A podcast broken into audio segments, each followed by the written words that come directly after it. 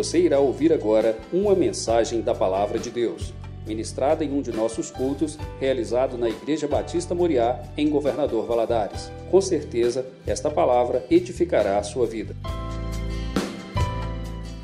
Dá a ficar de pé e nós abrirmos a Bíblia, livro de Romanos, capítulo 15.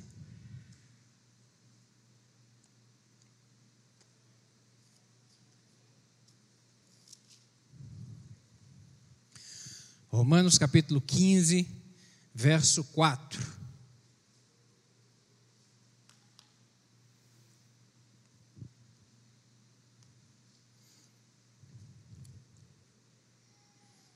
Romanos capítulo 15, verso 4 diz assim: Porque tudo que dantes foi escrito, para o nosso ensino foi escrito, para que pela paciência e consolação das Escrituras tenhamos esperança mais uma vez, porque tudo que antes foi escrito para o nosso ensino foi escrito, para que pela paciência e consolação das Escrituras tenhamos esperança. Vamos orar?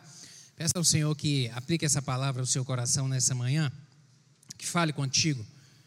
Faça essa oração aí, fala, Deus, estou aqui de peito aberto para receber tudo aquilo que o Senhor tem para mim. Fala comigo nessa manhã. Em nome de Jesus, Pai, obrigado pelo privilégio de estarmos na tua casa. Obrigado por esse tempo aqui de louvor prestado ao Senhor, porque isso anima tanto a nossa fé, isso renova tanto o nosso espírito na presença do Senhor. Muito obrigado por esse privilégio. Muito obrigado pela oportunidade que temos de parar agora para meditar na tua santa palavra porque ela nos fortalece, nos vivifica, ela nos dá direção. Meu Pai, ela nos leva ao Senhor, ela nos leva ao caminho da verdade, e a verdade é Cristo, e Cristo nos garante a salvação. Meu Pai, obrigado por isso, obrigado. E nessa manhã, fala conosco, Pai, queremos ser alimentados pela tua palavra. Fala o coração de cada um dos meus irmãos aqui. Eu lhe peço, aquieta os corações, em nome de Jesus, aqueles que estão conectados conosco, assistindo esse culto online online. Pai, traga paz ao coração de cada um, aquieta o espírito e que o teu Espírito Santo possa falar conosco nessa manhã. Dá-me graça para transmitir essa mensagem, pois eu dependo do Senhor, em nome de Jesus. Amém e amém. Você pode se sentar, meu querido?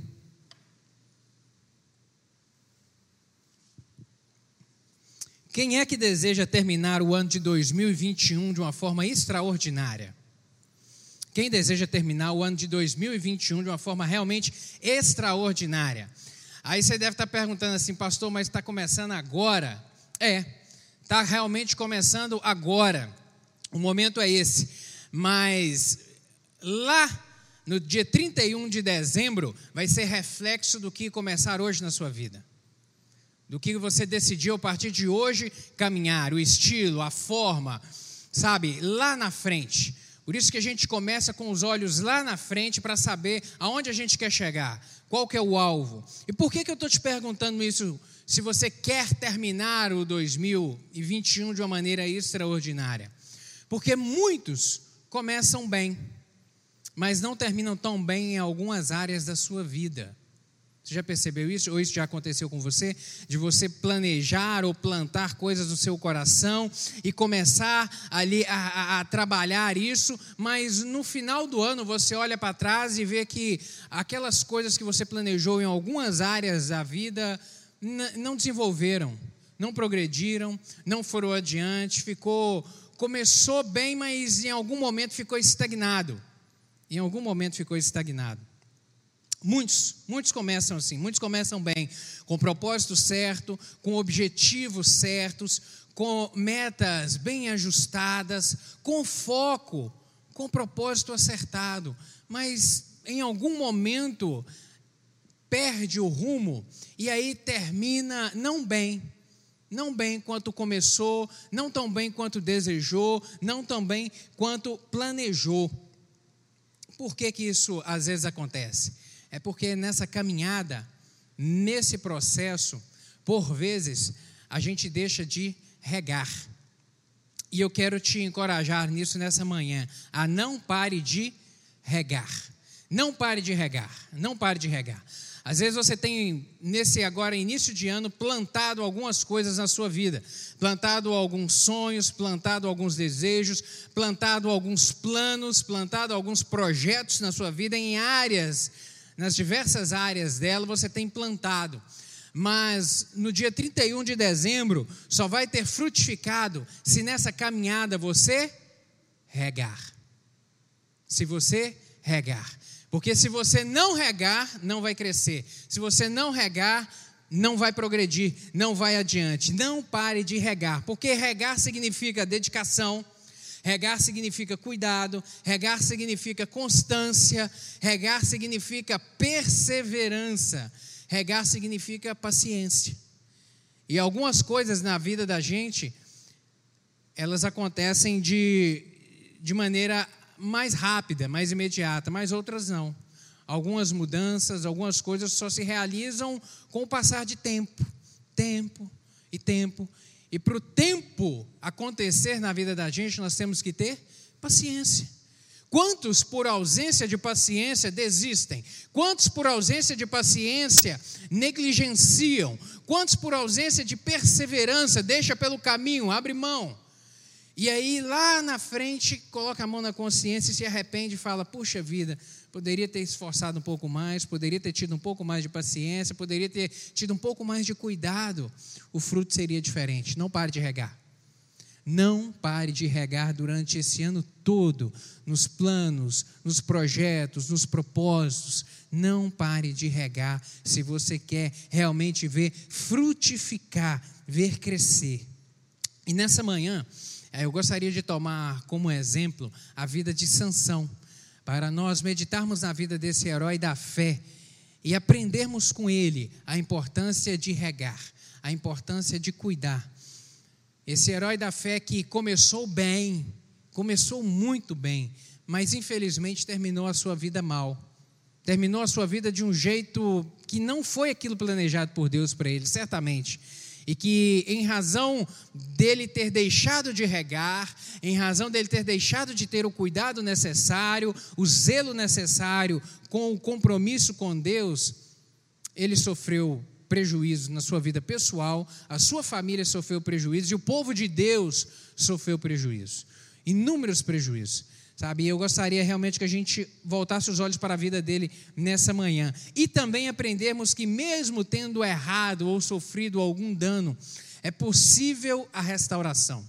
É possível, é possível a restauração. Não sei se de repente hoje você está começando esse primeiro domingo do ano, às vezes é, com o coração dolorido, sofrido ou frustrado por algumas coisas da vida algumas ações, decisões que você tomou e que te levou a, a ter um prejuízo. É possível restaurar. É possível começar de novo nessa manhã. É possível realinhar com o Senhor e escrever uma história diferente na sua vida. Amém? Creia nisso, creia nisso, creia nisso. Quero começar dizendo a respeito da fragilidade humana. A Bíblia, ela nos adverte a respeito dessa fragilidade, quando ela vem dizer sobre as astutas ciladas do diabo. A Bíblia nos adverte sobre isso. E é a Bíblia é muito precisa em cada uma das suas palavras, desses homens que foram inspirados pelo Espírito Santo para poder escrever cada um desses textos. Quando vem dizer a respeito das astutas ciladas. O que, que significa isso? As palavras não são, não são aleatórias na Bíblia. A Bíblia, quando a Bíblia vem dizer que as ciladas do diabo são astutas, significa que elas são o quê? O que é uma pessoa astuta? Sabido, esperto.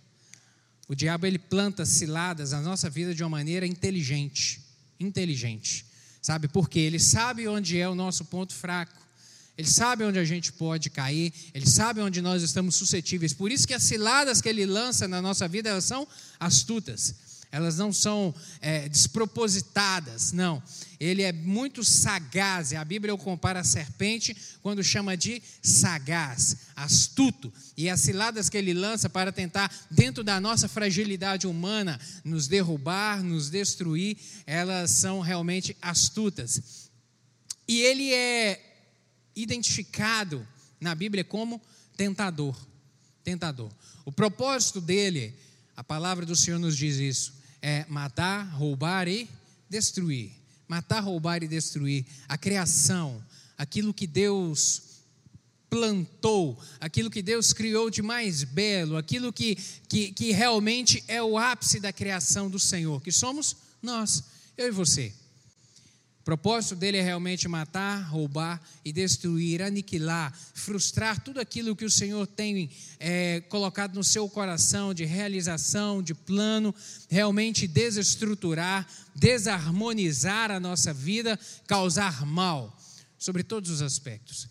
Por vezes ele não vai matar, porque ele não tem poder para nos matar, tirar, ceifar a nossa vida. Ele não tem esse poder. Mas ele é capaz de, nas suas astutas ciladas, ir enredando o homem em um caminho, em um caminho de destruição, de maneira que ele vai se autodestruindo, autodestruindo a sua família, autodestruindo o seu relacionamento com Deus, autodestruindo os seus negócios, se autodestruindo. E quando às vezes ele tem uma lucidez na sua vida, ele olha para trás e ele consegue ver o fundo do poço ao qual ele chegou. Matar, roubar e destruir. Essa é, esse é o propósito do tentador contra as nossas vidas.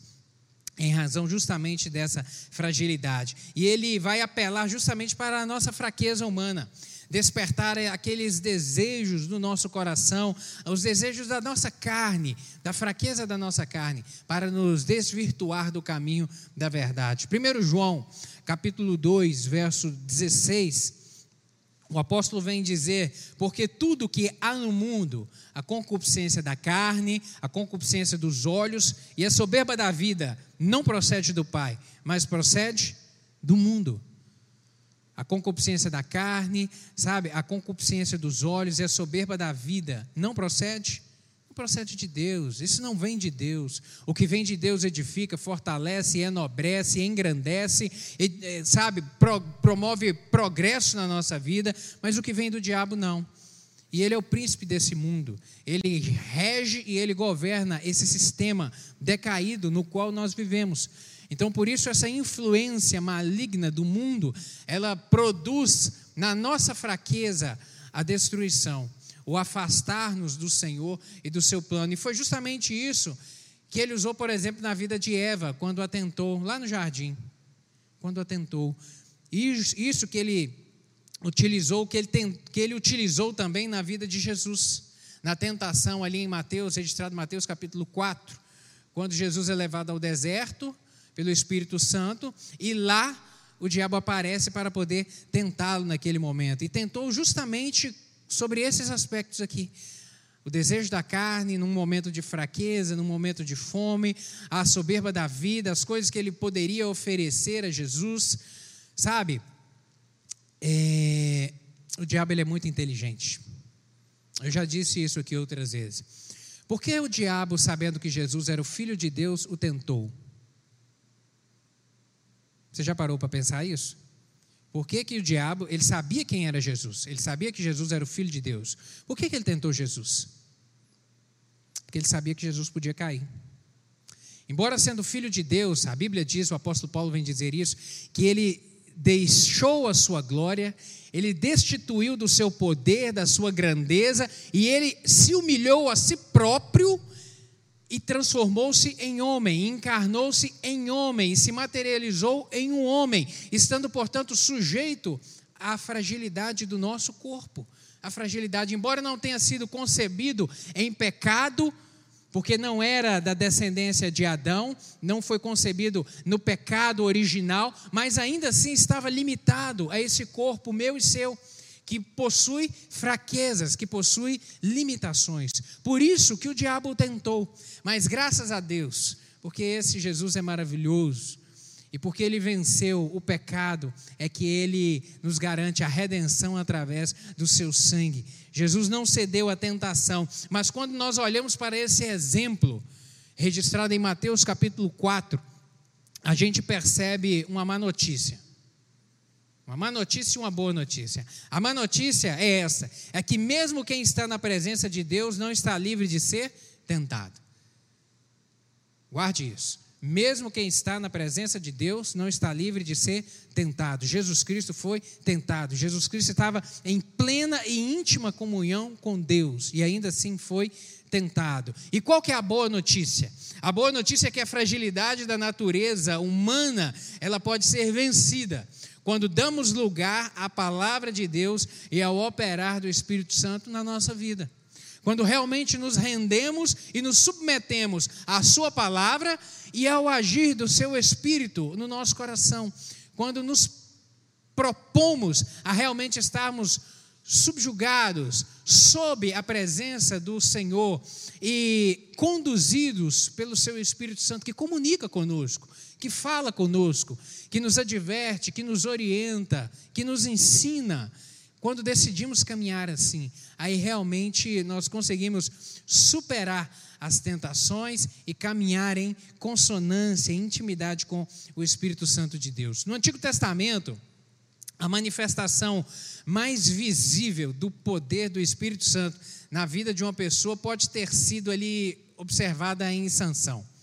Realmente, porque era algo físico, era algo realmente sobrenatural, era algo surreal o que esse homem fez cheio do Espírito Santo. Ele realizou, Sansão realizou sete feitos memoráveis na história de Israel. Alguns deles eu listei aqui, esses sete feitos. O estrangulamento do leão com as mãos.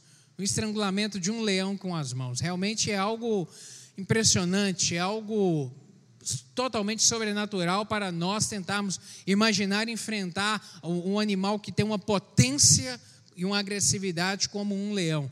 E a Bíblia registra no livro de, Juí, no livro de Juízes que Sansão com as mãos rasgou um leão ao meio como se fosse uma folha de papel. Realmente impressionante. Matou 30 homens na, na festa do seu casamento, destruiu os campos de plantação dos filisteus, usando 30 raposinhas. É, um segundo massacre dos filisteus é, que mataram a sua esposa, a morte de mil homens com uma queixada de jumentos, a remoção dos portões de Gaza. Meu querido, ele arrancou os portões de uma muralha no braço. Isso realmente é, é, é impossível, impossível os portões de ferro em uma muralha gigantesca. Ele arranca com a força do braço e carrega nas costas ainda. E a destruição do templo de Dagon com 3 mil adoradores ali dentro. Então, realmente feitos extraordinários e que demonstram na vida dele, naquele momento em que ele estava cheio do Espírito Santo, realmente uma manifestação do poder de Deus sobrenatural e impressionante, surpreendente, surreal, coisa que somente o, o, os heróis da televisão e dos desenhos é que são capazes de fazer. Realmente é impressionante a forma como o Espírito Santo utilizou a vida desse homem através da força. No entanto, e no entanto, porém, contudo, ele não valorizou. Ele não, valorizou, ele não valorizou os fundamentos da sua aliança com Deus, infelizmente. E ele nem deu ouvidos à palavra do Senhor cometendo aí vários desatinos. E como resultado sobreveio o fracasso na sua vida. Inúmeras oportunidades. Inúmeras oportunidades. Um propósito fabuloso de Deus para escrever uma história extraordinária na vida dele. Começou muito bem. Começou muito bem. Começou de uma maneira acertada. Mas, infelizmente, durante a caminhada, ele se descuidou. Durante da caminhada ele deixou de regar. Durante da caminhada ele deixou o compromisso de lado e a partir daí começou um processo de ruína na vida de Sansão, de autodestruição, até chegar a um fim realmente de fracasso. Isso é um alerta para todos nós, queridos. É um alerta que o Senhor te dá nesta manhã, onde você tem a oportunidade de começar um ano novo, começar um ano de uma história nova, uma página que se virou Quantos ficaram no ano de 2020? Quantos encerraram a carreira no ano de 2020? Deus te permitiu começar o 2021. Você pode dar glória a Deus por isso? Glória a Deus. Obrigado, meu Deus, porque o Senhor me permitiu começar esse ano. Começar esse ano. Não sou melhor do que nenhum daqueles que ficaram no ano de 2020. Nem você e nem, e nem eu somos melhores do que nenhum deles. Isso é graça do Senhor, isso é misericórdia. Aproveite seus dias. Aproveite seus dias. Você está com a página em branco hoje para começar uma história nova. Aproveite, aproveite. E aqui aprenda através da vida de Sansão, para que realmente não cometa erros como ele cometeu, sabe? Não cometa erros. A presença, a presença do Senhor, é, a presença do Espírito Santo na nossa vida não nos imuniza quanto ao pecado. Não nos imuniza. Nós estamos sujeitos a ele. As astutas ciladas do inimigo, que vão tentar todos os dias nos dar uma rasteira, que vai tentar todos os dias nos pegar, nos aprisionar, nos prender nessa caminhada. Deus ele é um Deus de aliança. Deus ele em todas as épocas ele se propôs a fazer alianças com o homem. E nós vemos isso na história da Bíblia. Fez aliança com Adão, fez aliança com Noé, fez aliança com Moisés, fez aliança com o rei Davi e fez aliança comigo e com você também, através do sacrifício e da obra redentora de Jesus Cristo, quando ele fez esse compromisso de redimir o homem e manter agora um livre acesso nos garantir agora um livre acesso à presença dele, onde podemos nos conectar e relacionar com Deus de uma maneira íntima. As diversas alianças que Deus fez na Bíblia foram alianças que alcançavam, às vezes, uma família, alcançavam um povo, mas ele também fez alianças individuais, alianças pessoais. E um desses exemplos de aliança é a, é a, aliança do nazireado. Abre sua Bíblia, por favor, Juízes, capítulo 13. Juízes, capítulo 13, versos de 1 a 5.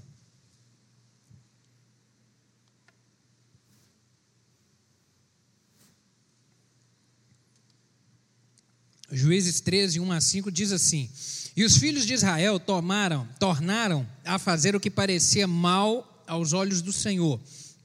E o Senhor os entregou na mão dos filisteus por 40 anos. E havia um homem em Zorá, da tribo de Dan, cujo nome era Manoá, e sua mulher era estéril e não tinha filhos. E o anjo do Senhor apareceu a essa mulher e disse: Eis que agora és estéril e nunca tens concebido, porém conceberás e terás um filho. Agora, pois, guarda-te de que bebas vinho ou bebida forte, nem comas coisa imunda, porque eis que tu conceberás e terás um filho, sobre cuja cabeça não passará, não passará navalha, porquanto o menino será nazireu de Deus desde o ventre, e ele começará a livrar a Israel da mão dos filisteus. O anjo do Senhor apareceu aqui a Manoá e disse a ele que a sua esposa era estéril, que ela teria um filho e que ele estava fazendo uma aliança individual e pessoal com esse menino chamado Sansão. Essa aliança, essa era a aliança do nazireado. E algumas características dessa aliança era que não era permitido ao nazireu tocar em coisa imunda, não era permitido a ele beber vinho ou qualquer tipo de bebida alcoólica e cortar o cabelo em todo o tempo do seu da sua consagração, em todo o tempo da sua dedicação. E esse tempo poderia ser um tempo, um, um tempo determinado, um período de tempo determinado, ou poderia ser durante toda a vida, como foi aqui no caso de Sansão, toda a vida. Portanto, um compromisso que Deus fez, uma aliança pessoal e específica que Deus fez, que é chamado a aliança do nazireado. Sansão não deu o devido valor à aliança de Deus, infelizmente. Não deu o devido valor. Quando ele se tornou adulto, Sansão decidiu fazer o que agradava os seus olhos, o que era vontade do seu coração. E a partir daquele momento, repito, começou um processo de ruína na vida dele. Capítulo 14, volta os seus olhos aí, verso 8 e 9. Diz assim: Depois de alguns dias voltou ele para tomar, e apartando-se do caminho para ver o corpo do leão morto, aquele leão que ele havia matado, rasgado com as mãos, eis que neste havia um enxame de abelhas com mel. Tomou o favo na mão e se foi andando e comendo dele. E chegando a seu pai e a sua mãe, deu-lhes do mel e comeram, porém não lhes deu a saber que do corpo do leão é que o tomara. Olha só que desatino. Ele sabia do compromisso, ele sabia da regra, ele sabia o que ele podia e o que ele não podia fazer. E ele havia sido usado por Deus para fazer algo extraordinário. Ele estava em um caminho e um leão surgiu e ia realmente matar ele e a família dele. Mas ele, impelido pelo poder do Espírito Santo, rasgou o animal de alto a baixo. Uma grande bênção, uma grande vitória. E ele segue a jornada dele, e tempos depois ele volta. E no retorno, ele sai do rumo da estrada, desce um caminho, e porque ele queria ver se o animal estava lá. E ele encontra o animal e encontra favo de mel no animal, e ele sabia que ele não podia tocar, mas ele transformou a bênção em maldição. Ele decidiu, com as suas mãos, transformar aquilo que era vitória em um caminho de derrota para a sua vida. E a partir dali começou esse processo de declínio espiritual e declínio sobre todos os aspectos da sua vida, porque ali começou realmente uma ruína muito grande. Por quê? Por conta do desejo do coração errado. Como Nazireu, ele não podia tocar naquilo que era imundo, não podia, mas ele negligenciou. Existem quatro princípios fundamentais que sustentam a nossa aliança com Deus. O primeiro desses princípios é a obediência. A obediência é a maior prova de fé e a mais significativa expressão de adoração e serviço a Deus. Chama-se obediência. É o que o Senhor deseja de mim e de você, obediência. Ele vem dizer isso de uma maneira muito clara, usando a, a, a boca do profeta Samuel, capítulo 1, verso 15 capítulo 15, perdão, verso 22, quando Samuel vem trazer essa palavra ao rei Saul. Ao rei Saul que também, como Sansão começou muito bem, tinha tudo para poder ter uma vida extraordinária e um final feliz, mas que no caminho, no curso do seu reinado, também deixou de regar, deixou de ter o cuidado e o zelo com Deus e em um momento de embate, o profeta aparece a ele e traz essa palavra aqui no capítulo 15, verso 22. Samuel, porém, respondeu: Acaso tem o Senhor tanto prazer em holocaustos e em sacrifícios, quanto em que se obedeça a sua palavra? A obediência é melhor do que o sacrifício, e a submissão é melhor do que a gordura de carneiro. Por que gordura de carneiro? Porque era a gordura do animal, do carneiro, da ovelha, é que era oferecido a Deus. Era colocado numa grande churrasqueira que era o holocausto, e essa gordura subia como aroma suave ao Senhor. E Saul havia desprezado a palavra do Senhor a respeito de uma ordem que Deus havia dado a ele, que era para exterminar todos os inimigos. Ele não extermina os inimigos por inteiro e ainda exterminar os inimigos e os animais, exterminar tudo. E ele ignora essa palavra e separa, guarda o rei e separa os animais e vem trazer uma desculpa esfarrapada ao profeta Samuel. Quando Samuel encontra com ele, ele parece Samuel, Samuel diz: "Olha, mas eu estou ouvindo um barulho de animal aqui. Deus não havia dito para você exterminar tudo?" Ah, não, Samuel, mas eu guardei o melhor dos animais para oferecer, para oferecer em sacrifício a Deus. E, nessa, e nesse momento o profeta traz essa palavra: Olha, Saul, você quer agradar a Deus? Obedeça. Você quer realmente alegrar o coração de Deus? Obedeça. A obediência é a maior prova e a demonstração realmente de adoração e de amor a Deus e de dedicação a Ele. É isso que Ele deseja de cada um de nós. O cristão deve obedecer ao Senhor e realmente não por obrigação, mas por prazer, por contentamento, em obediência a Ele. E isso promove o que nas nossas vidas? Prosperidade. O resultado da obediência é prosperidade. E a Bíblia diz isso. A obediência à palavra de Deus nos torna bem-sucedidos em todas as áreas da vida. Quer uma prova disso? Josué capítulo 1, verso 8. Deus falou isso. Deus disse isso. Josué capítulo 1, verso 8. O Senhor aparece a Josué e diz o seguinte: Não deixe de falar as palavras do livro dessa lei e de meditar nelas de dia e de noite, para que você cumpra fielmente tudo o que está escrito. Só então os seus caminhos prosperarão e você será bem sucedido.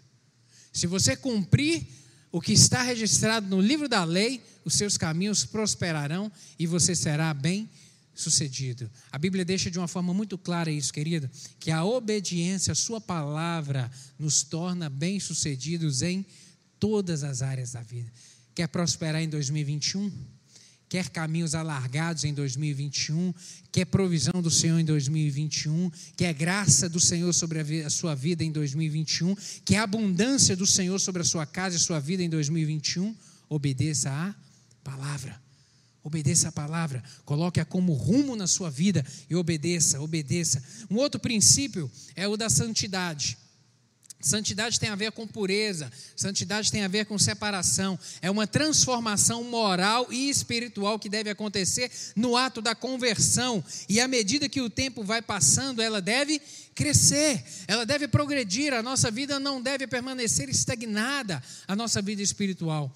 Eu sempre gosto de comparar a nossa vida espiritual à figura geométrica de um triângulo, porque ou a nossa vida espiritual está em ascensão, ou infelizmente ela vai estar em declínio. Ela nunca vai ser linear.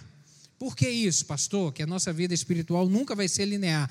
Porque à medida que caminhamos com o Senhor, à medida que nos alimentamos da Sua palavra, à medida que buscamos ter relacionamento com o Senhor, que estamos conectados com Ele, que estamos servindo na Sua casa, que estamos sendo produtivos no reino do Senhor, a nossa vida está progredindo. Mas a partir do momento que a gente começa a pensar, ah, não, já eu já cheguei em um bom nível, eu já estou bem espiritualmente, eu já não preciso de orar tanto todos os dias, eu já não preciso de ler a Bíblia todos os dias, mas eu estou fugindo da aparência do mal, estou fugindo do pecado. A partir do momento que a gente começa com esse tipo de postura, de pensamento e de postura, e a gente começa a alinhar a nossa vida assim, infelizmente ela começa a declinar. À medida que deixamos de nos aproximar do Senhor, começamos a declinar no relacionamento. Vamos dando sorrateiramente um passo para trás ou um passo para baixo, se a gente pensar em uma, em uma escada. É assim.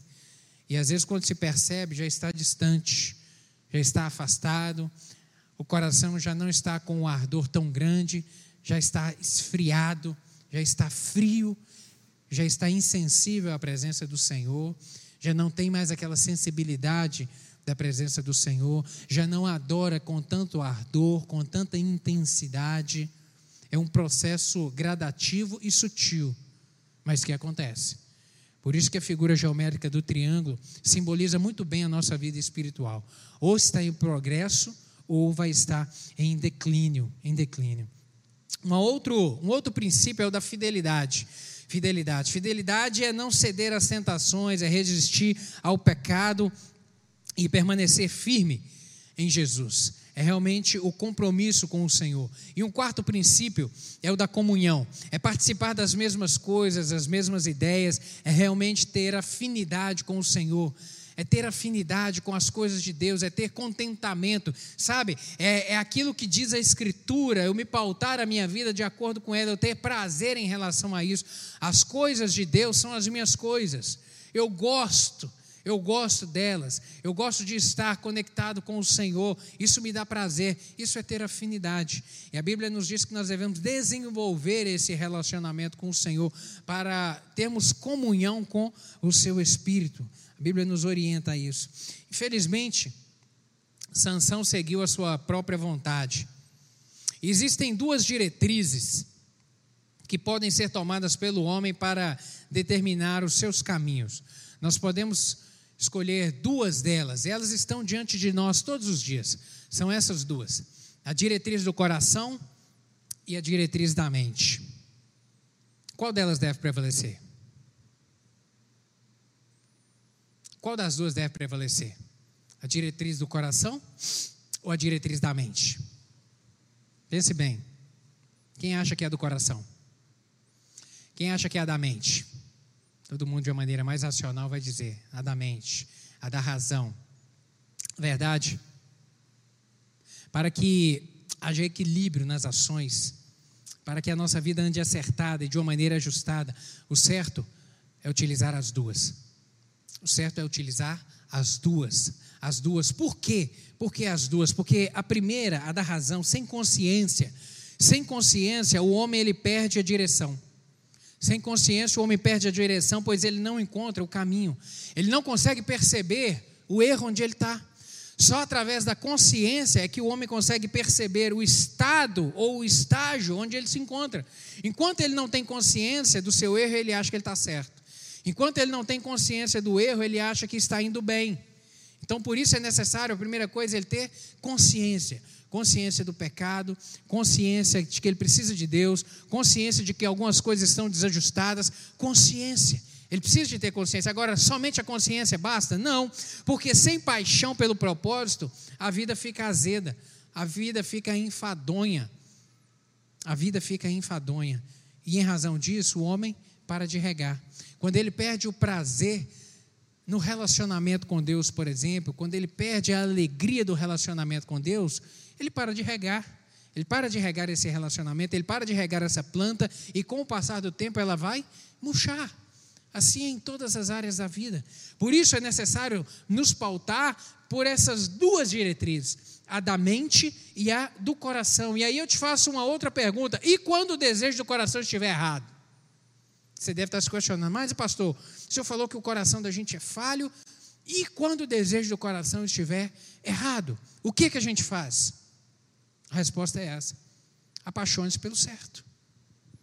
Quando a vontade do coração estiver errada, apaixone-se pelo certo.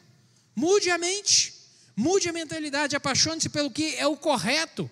Sabe, deixe a palavra, deixe a razão ir permeando a emoção até convertê-la, convencê-la do que é o certo e decida se apaixonar pelo certo. Aí o processo modifica a mente e a mentalidade.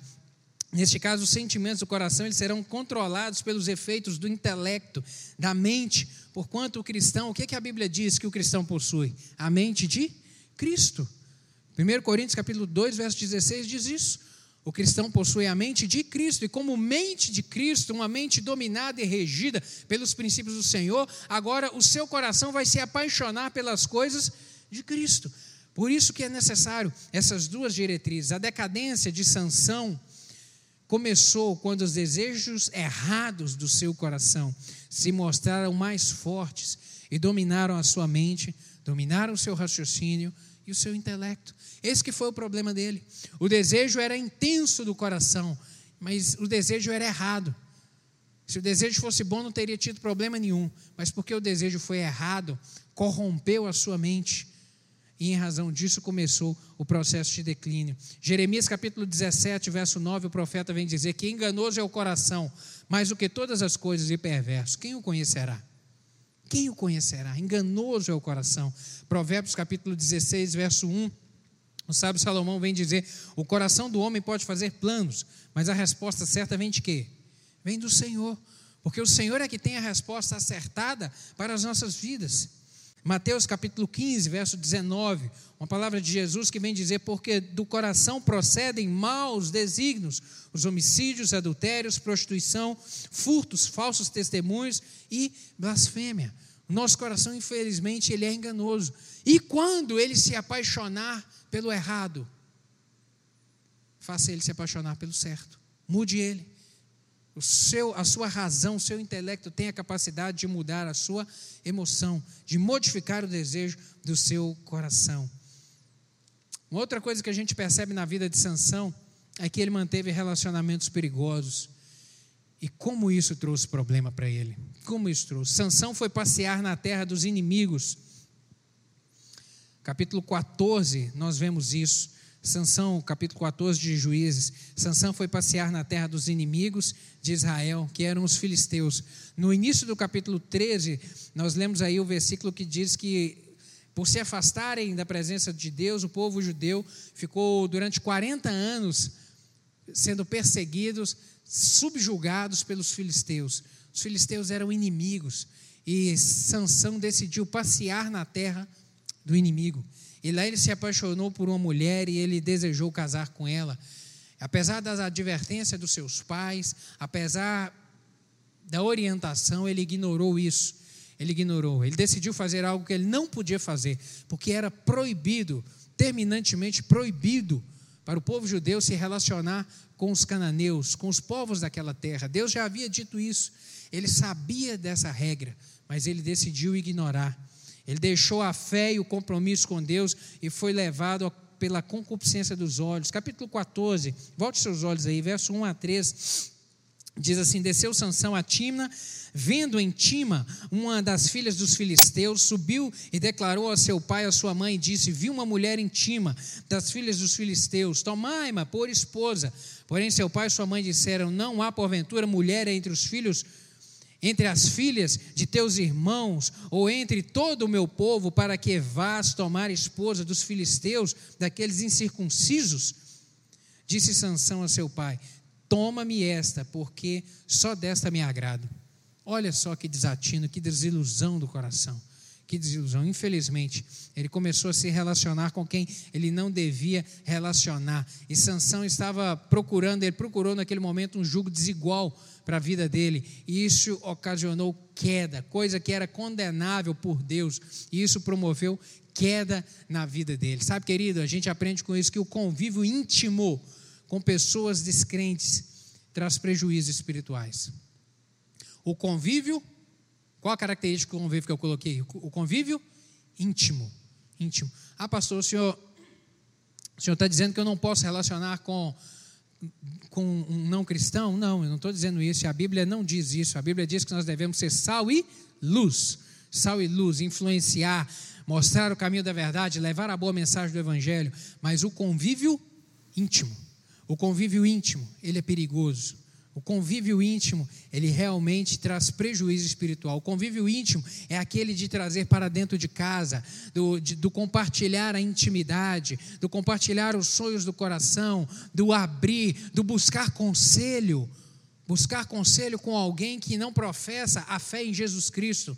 Isso é declínio espiritual. A Bíblia nos diz isso e estamos sujeitos a termos inúmeros problemas. Por quê? Porque nós, infelizmente, vivemos em uma sociedade corrompida totalmente corrompida pelo pecado e que parece que tudo nela é natural tudo parece normal. E eu relacionei algumas coisas aí do que hoje está muito normal. É muito normal uma sexualidade desenfreada. É muito normal deixar a filha trazer o namorado para dentro de casa para dormir dentro do quarto com ela. É muito normal hoje. É muito comum, é muito normal é, é, a ideologia de gênero, o, o deixar é, é o, me corromper com um pensamento de que não é possível. O que vale é o amor, o que deve prevalecer é o amor entre duas pessoas, independente do sexo delas. Quando a Bíblia me diz o contrário.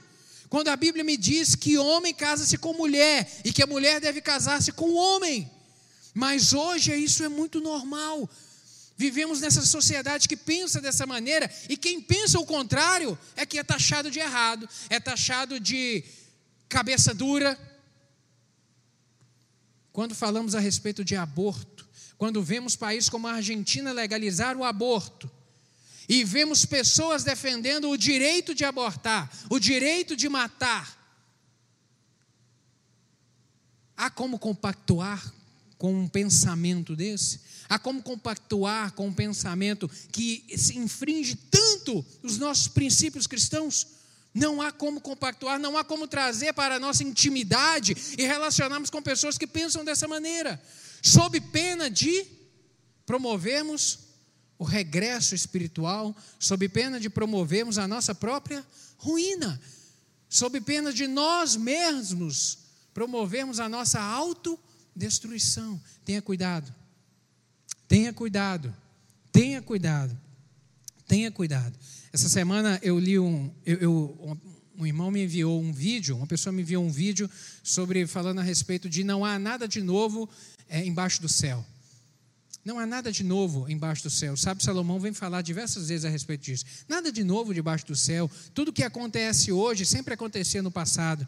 E esse vídeo falava a respeito de aborto, mostrando que não há nada de novo embaixo do céu. O aborto é algo, o sacrifício de crianças é algo que já existe há muitos anos. E hoje o, o aborto é uma forma de sacrifício em razão da vaidade, é uma forma de sacrifício em razão do querer ser dono de si, quando na verdade não é. Eu vou postar esse vídeo no meu Instagram, depois você entra lá e, e, e, e assista. É muito profundo e é uma verdade assim que choca a gente muito, sabe? Choca a gente muito. Nada de novo debaixo do céu a maldade, a maldade do homem, e hoje nós vivenciamos isso em relação ao aborto, muito sério. Salomão, infelizmente, começou a relacionar com pessoas com quem ele não deveria relacionar. Isso promoveu ruína na vida dele. E eu quero te trazer o mesmo advertência. Selecione suas companhias, selecione as suas amizades em 2021. Selecione as suas amizades no ano de 2021. Selecione aqueles com quem você vai dar as mãos para andar na caminhada de 2021. Selecione. Tenha cuidado. Tenha cuidado. Seja você adolescente, seja você jovem, seja você adulto, tenha cuidado. Tenha cuidado. Não ande com quem. Eu relacionei aqui. Não ande com quem possui princípios e valores diferentes dos da Bíblia. Não ande no sentido de intimidade. Lembre-se disso, de trazer para junto de si. Não ande com quem possui princípios e valores diferentes daqueles que pautam a Bíblia. Não ande com quem possui hábitos comportamentos, vocabulários contrários à Bíblia. Não ande com quem não teme a Deus. E não ande com quem não leva Deus a sério. Selecione suas amizades em 2021. Selecione suas companhias em 2021. Se você quiser chegar, se você quiser perseverar regando. Porque se você começar a relacionar na sua intimidade com pessoas assim, pode ser que ela vá te desencorajar de você continuar regando regando o relacionamento com Deus, regando planos e sonhos na sua vida. E aí lá na frente você vai olhar para trás e vai se arrepender. Por quê? E vai se questionar: por que eu parei de regar? Por que eu deixei de regar meu relacionamento com Deus? Por que eu estou tão frio na fé? De repente é por causa das companhias que te desiludiram durante essa caminhada. Tenha realmente muito cuidado. Uma outra coisa que a gente vê aqui na vida de Sansão, que infelizmente a paixão tomou conta do seu coração. Infelizmente, a paixão tomou conta do coração e isso trouxe grande ruína para a sua vida. Capítulo 16 de Juízes, volte seus olhos aí, por favor, versos 4 e verso 15 capítulo 16, verso 4 diz assim, e o 15: Depois dessas coisas, ele se apaixonou por uma mulher do vale de Sorek, chamada Dalila. Então ela lhe disse: Como você, como você pode dizer que me ama, se não confia em mim? Esta é a terceira vez que você me fez de boba e não me contou o segredo da sua grande força.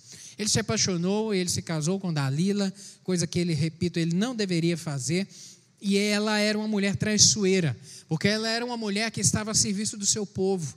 Ela era fiel ao seu povo. Ela sabia que ela era uma filisteia e ela sabia que o seu povo odiava os judeus israelitas. E ela sabia que eles, o propósito deles era subjugar. E ela sabia que Sansão era um homem, era um tanque de guerra. Ela sabia que Sansão era extremamente forte tinha poder para matar as pessoas, para destruir o seu povo. E ela, como uma mulher traiçoeira que era, se dispôs a, a seduzi-lo para poder descobrir qual era a razão da sua força, para promover ruína na vida dele. Infelizmente, ele caiu nesse laço. O segredo, do, o segredo da força de Sansão era o seu cabelo? Não, não era o seu cabelo. O segredo da força extraordinária de Sansão era o Espírito de Deus. Era o Espírito de Deus que ele possuía e, e, e assegurava e o que assegurava sua presença, a presença do Espírito Santo do Senhor com ele, era a santificação e a obediência dele ao Senhor, simbolizada pelo seu cabelo, que nunca deveria ser cortado, simbolizado pelo voto de Nazireu. Era o voto de Nazireu, era o seu compromisso de não, de não tocar em coisa imunda, era o seu compromisso de não beber bebida alcoólica, era o seu compromisso de não cortar os seus cabelos, era o compromisso que era o que garantiu o Espírito do Senhor com ele. E ele desprezou isso tudo. Infelizmente foi causa de ruína, grande ruína na sua vida. E Sansão brincou com coisa séria. Não deveria ter feito isso. Sansão brincou com a fragilidade da natureza, da sua natureza, fragilidade da natureza humana. Segundo Timóteo capítulo 2, verso 22, Paulo vem dizer a Timóteo uma advertência. Ele vai dizer: fuja dos desejos malignos da juventude, siga a justiça, a fé, o amor e a paz, juntamente com os que de coração puro invocam o Senhor. Tenha cuidado, tenha cuidado. Sabe, a orientação dele é a mesma que serve para nós. Não flerte, não flerte com o orgulho, não flerte com a vaidade, não flerte com a soberba. Não flerte com essas coisas, querido são altamente traiçoeiras. Sansão se envaideceu pela sua força. Ele começou a acreditar que a força, que era ele que era o forte, e não o Espírito de Deus na vida dele. E porque ele se desiludiu com essa vaidade dele, é que foi a causa da sua ruína. Provérbios 16, verso 18, sabe, Salomão vai dizer que a soberba precede a ruína, e a altivez do espírito, a queda. Porque Sansão, infelizmente, foi soberbo. Ele caiu. Não precisava de ter sido assim, mas infelizmente foi. Outra coisa que nós vemos na vida dele é que ele entregou o coração para o mal. Entregou o coração. Sansão deixou-se levar totalmente pelos desígnios do seu coração, pelos maus desejos, pelos maus propósitos, pela vontade da carne, pela vontade de fazer o que não deveria fazer, tocar no que não deveria ser tocado. Isso promoveu ruína na vida dele. Sabe, querido, o coração é a sede do pensamento, da vontade e dos nossos sentimentos. Por isso ele deve ser guardado. Por isso ele deve ser cuidado. Cuide bem do coração. Provérbios capítulo 4, verso 23 vem nos dizer isso. Sobre tudo que se deve guardar, guarda o coração, porque dele procede as fontes da vida. Guarda o coração, para ele não ser corrompido. Guarda o coração das más influências. Guarda o coração dos relacionamentos indevidos. Guarda o coração, guarda o coração, guarda o coração. O lugar seguro, o lugar certo e seguro para se guardar o coração é realmente nas mãos do Senhor, é nas mãos de Deus, é na presença dEle. Provérbios 23, verso 26 vem nos dizer isso. Meu filho, dê-me o teu coração, mantenha os seus olhos nos meus caminhos, mantenha o olhar no Senhor, para realmente o seu coração ser guardado e ele não ser corrompido e contaminado. A gente aprende na vida de Sansão que o pecado ele é traiçoeiro. Ele é muito traiçoeiro. Traiçoeiro significa aquilo que é sorrateiro e que pega de surpresa. O cristão precisa vigiar e orar, fugir do pecado, fugir de tudo aquilo que o pode afastar da presença do Senhor, tudo aquilo que é mais forte do que Ele. Você conhece as suas fraquezas. Você conhece as suas fraquezas.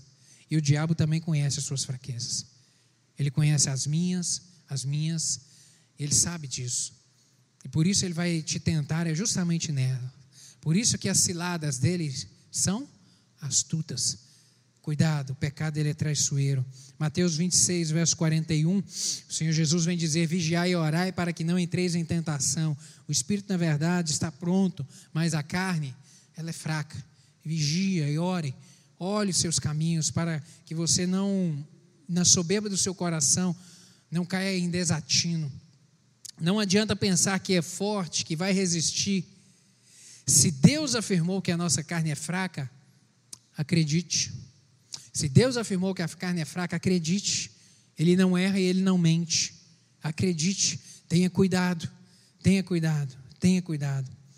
Os erros de Sansão, alguns dos erros deles eu listei aqui não valorizou o que era sagrado, ele infringiu o voto do nazireado, ele desobedeceu aos seus pais, ele minimizou o inimigo, ele desprezou os ensinamentos do Senhor e ele entregou e ele entregou a paixão, ele se entregou a paixão por uma mulher ímpia que não tinha compromisso com Deus.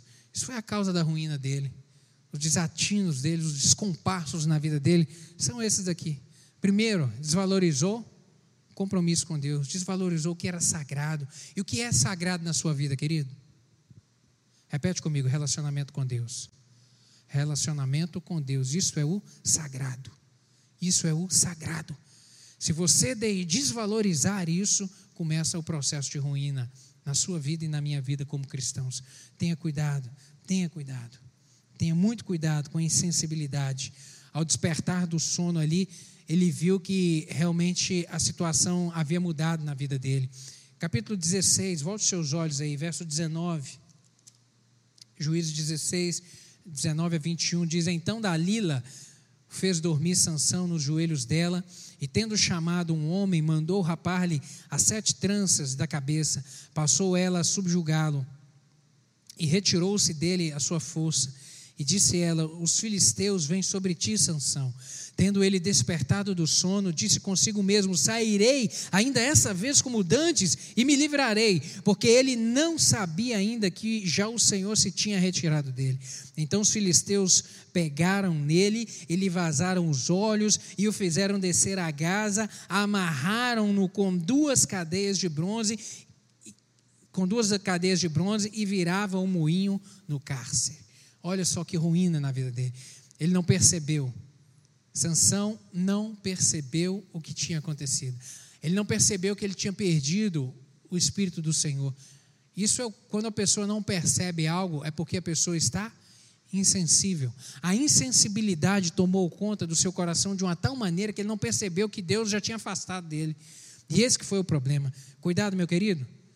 Cuidado com a cuidado com o sono da indiferença. Tenha cuidado com o sono da indiferença. Sansão foi dormir nos braços daquela que aos seus olhos enganosos era amada, mas que na verdade era traiçoeira. Cuidado com o sono da indiferença, porque ele se tornou indiferente ao, à ordenança de Deus, que Deus havia proibido aquele tipo de relacionamento, porque ele se tornou indiferente às coisas que ele não deveria fazer e que ele começou a praticar isso promoveu ruína na vida dele, grande desgraça na vida dele. A indiferença com o pecado é a causa de ruína. A indiferença com o pecado causa ruína nas nossas vidas. Temos que ter cuidado. Sansão foi totalmente dominado. Quem brinca com a natureza, quem brinca com a sua natureza e brinca com o pecado, o resultado, infelizmente, é ser dominado por ele. Quem brinca com o pecado vai ser dominado pelo próprio pecado. Segundo Pedro, capítulo 2, verso 19, o apóstolo vai dizer: "Prometendo-lhes liberdade, eles mesmos são escravos da corrupção, pois o homem é escravo daquilo que o domina." O homem é escravo daquilo que o domina. Se há algo mais forte que você, que tem te dominado, seus pensamentos, as suas ações, a sua postura, a sua palavra, o seu jeito de se portar, infelizmente você está sendo escravo. Você acha, às vezes, não, eu domino essa situação, eu domino essa circunstância, mas na verdade, não está vendo que está sendo dominado e que está se tornando um escravo de coisas, de pessoas, de pensamentos do pecado. Causa ruína nas nossas vidas. Tenha cuidado, tenha cuidado, meu querido. Sansão, ele infelizmente se tornou totalmente equivocado. Totalmente. Muitos cristãos às vezes pensam que podem brincar com o pecado e que Deus vai ser eternamente misericordioso, que Deus vai tolerar tudo, que Deus vai dar o escape. Não, querido.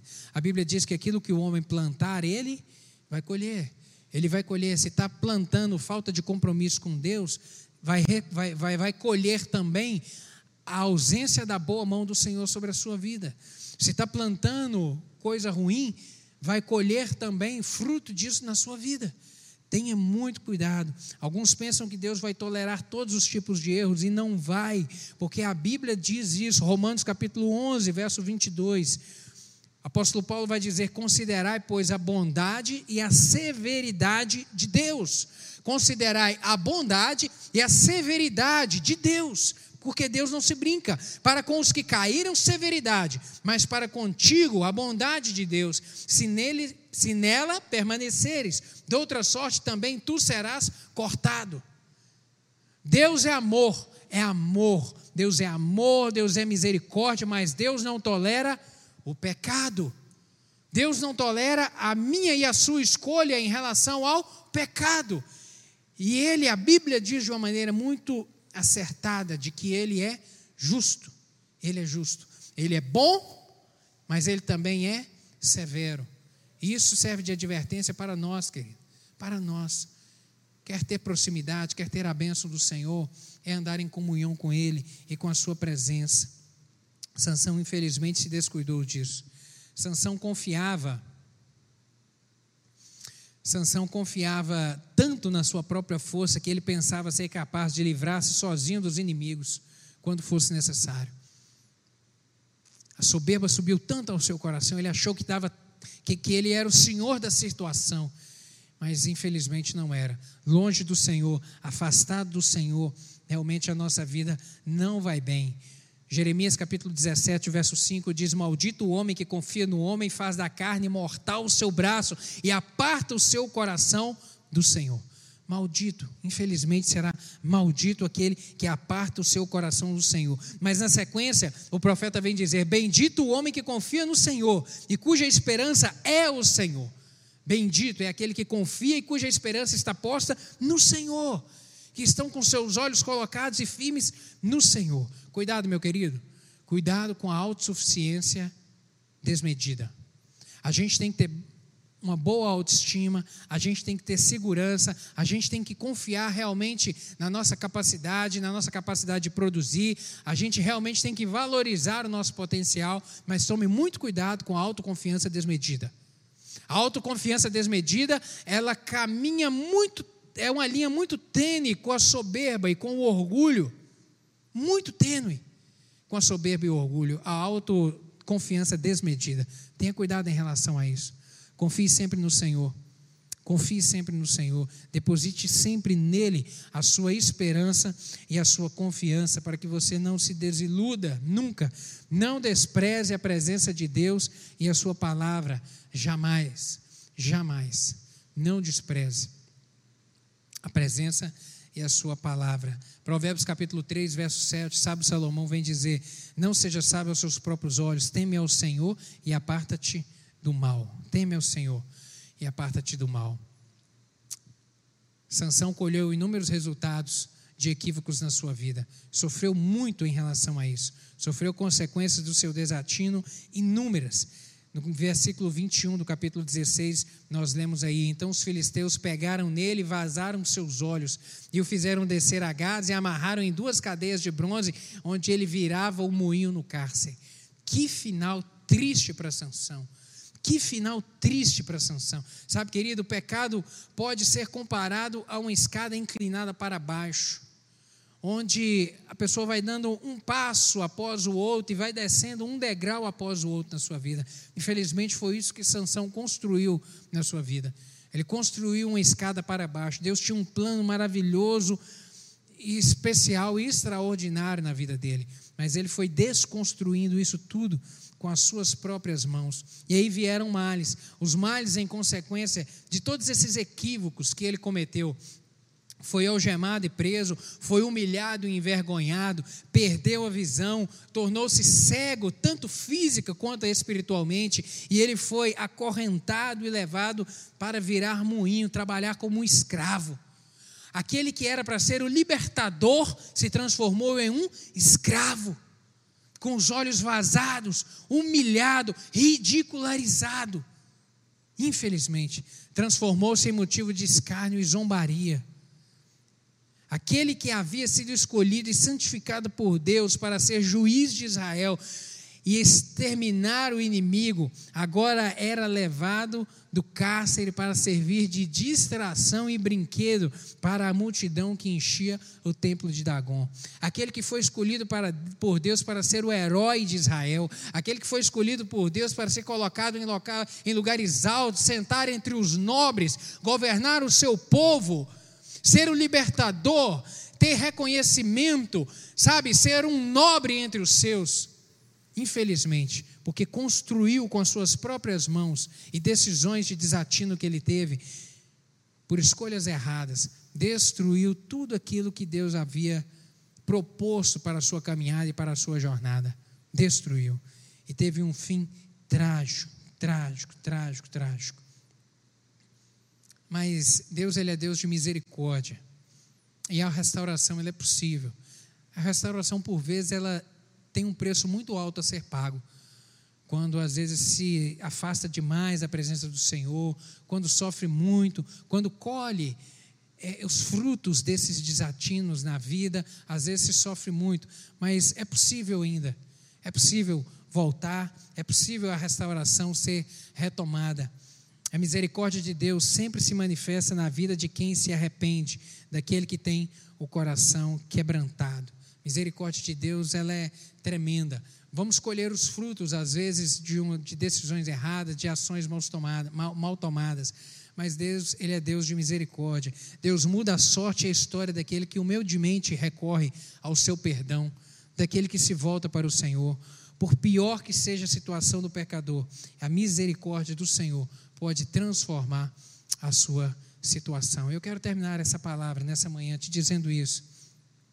Deus tinha planos excelentes para a Sansão, excelentes para a sua vida, e sua vida não precisava ter encerrado daquela maneira. A vida e a história de Sansão não precisava de ter encerrado daquele jeito. Sabe, querido? Deus tem planos extraordinários para a sua vida nesse ano. Extraordinários, extraordinários. Você não pode nem imaginar. Porque a Bíblia diz que aquilo que olhos não viram e não subiu ao coração do homem é aquilo que Deus tem preparado para aqueles que o amam. Para aqueles que o amam. Deus tem planos extraordinários para a sua vida, para você terminar o 2021 de uma maneira extraordinária mas isso depende de você. Podemos nos livrar da decadência e da derrota se vivermos em plena comunhão com o Senhor. Estivermos em plena harmonia, em comunhão com o Senhor, a gente pode terminar o nosso ano bem. Amém, meu querido? Vamos orar? Vamos colocar de pé? Gostaria de orar contigo nessa manhã.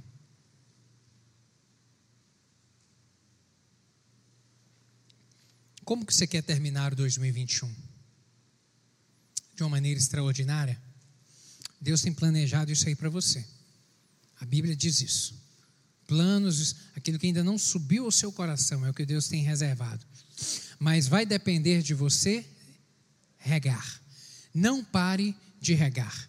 Não pare de regar. Hoje você está começando o primeiro culto do ano. Primeiro momento com Deus esse ano. Amanhã vai começar o primeiro dia útil do ano.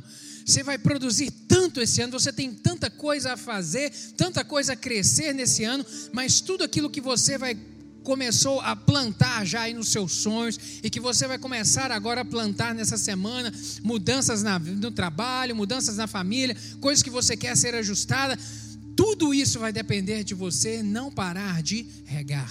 Não pare de regar durante esse ano o seu compromisso com Deus. Não pare de regar na sua vida espiritual. Não pare de regar na sua família. Não pare de regar em momento algum, meu querido, para que lá na frente, não pare de regar, que vai significar o cuidado, que vai significar a proteção, o zelo, para que lá na frente, quando você chegar no dia 31 de dezembro, você olhe para trás e fala: Puxa, valeu a pena demais Obrigado, Deus, porque o Senhor me permitiu construir um ano extraordinário na minha vida. Obrigado. Não pare de regar. Não pare de regar. Feche seus olhos, vamos orar. Obrigado, meu Deus, pela tua palavra. Obrigado pela orientação dela nessa manhã. Obrigado pelo exemplo de Sansão que está registrado aqui. Obrigado, porque através desse exemplo a gente aprende nessa manhã meu Deus, a respeito do zelo com o Senhor, do compromisso com o Senhor, que a gente não pode negligenciar o compromisso. A gente aprende através da vida de Sansão a gente estar alerta em relação ao soberbo e ao orgulho, à altivez, à autoconfiança desmedida que às vezes vem como um sopro assim no coração e a gente acha que domina a situação, as circunstâncias, a gente acha que vai poder prosseguir na força do nosso braço. Quando a tua palavra vem dizer que a gente tem que confiar no Senhor, que os nossos olhos têm que estar postos no Senhor. Meu Deus, guarda o nosso coração. Não permita, meu Deus, que a gente venha se corromper durante este ano. Em nome de Jesus, meu Deus, nos livra das más companhias. Meu Deus, de pessoas que às vezes se aproximam, meu Deus, mas que vão corromper os nossos princípios. Tem misericórdia, não deixe-nos, não permita que os nossos princípios sejam corrompidos. Nos ajude a estar alertas em relação a isso. Nos ajude a fazer as escolhas certas, tomarmos as atitudes corretas, meu Deus, e a não pararmos de regar em momento algum, não pararmos de termos cuidado e zelo, meu Deus, em momento algum com a nossa vida espiritual, para que a gente possa desfrutar da presença do Senhor conosco, da força do Senhor nos impelindo, nos colocando de pé, nos ajudando, ó Deus, a vencer as adversidades e os tempos de tempestade que surgirão nesse 2021, em nome de Jesus, nos garantir a vitória, porque é no Senhor que nós temos a vitória. Seja a graça do Senhor sobre a vida de cada um dos meus irmãos, completa essa palavra no coração de cada um, é o que eu lhe peço em nome de Jesus. Amém e amém.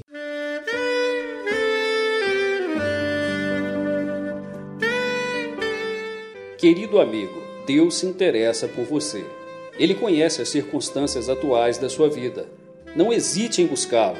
Em Jeremias 33, versículo 3, ele nos diz: Clama a mim e responder-te-ei, e anunciar-te-ei coisas grandes e ocultas que não sabes.